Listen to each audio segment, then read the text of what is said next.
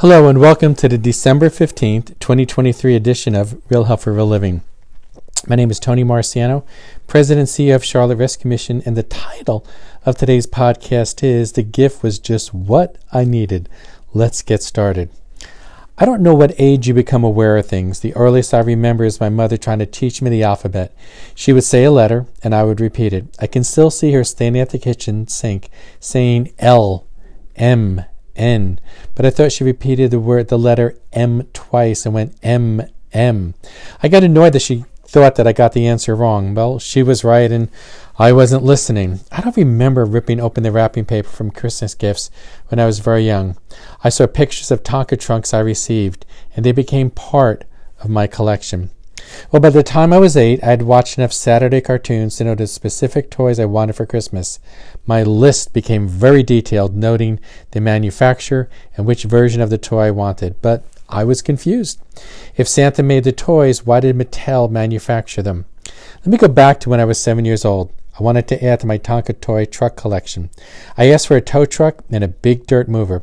I had assumed Santa heard the word Tonka I remember waking up on Christmas morning and being both surprised at what I didn't see, while also standing in awe of what I had received. I had envisioned a Tonka tow truck and a Tonka dirt mover. My friends had them, so I knew what they looked like, but neither appeared. There was a big blue plastic tow truck. Now, let me say, Tonka trucks are metal, with huge tires and a white cab. It was bigger than anything in my collection. The dirt mover was not in a box, which also confused me. Did someone open my gift? I now know that my father assembled a crane that had a steam shovel. I can still see myself saying silently, This isn't what I wanted, but this is cool. I spent years towing the Tonka trucks with this big blue tow truck. It never failed to do its job. And while I no longer played with it as I got older, I still hung on to it. And as a young teen, I modified the front axle so the wheels could turn in order to connect it to a radio control system. I had envisioned a Tonka truck dirt mover with a big blade. I was going to landscape the backyard. What I imagined is not what I received. The crane was designed so you could manually lower the claws and pick up some dirt. There were extensions arms that kept it from tipping over just like a real truck. You could turn the cab where the operator sat. When you took the bucket to the top, it would automatically open, dropping its contents wherever you wanted it.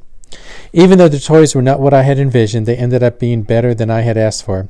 They brought me hours of creative fun, even if I did tear up the backyard with a steam shovel. By age eight, some of that wonder began to get lost, and today I would show my parents the Amazon page.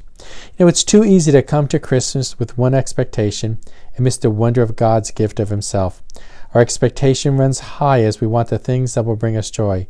But just like it was with a big plastic tow truck, the new car smell goes away and we tired of it way too soon.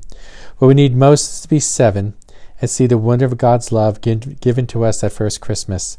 Well, I'll be back in two weeks. Until then, live well, my friend. If you or someone you love struggles with addiction, help is available. Go to charlotterescuemission.org and click on programs. Thanks and God bless.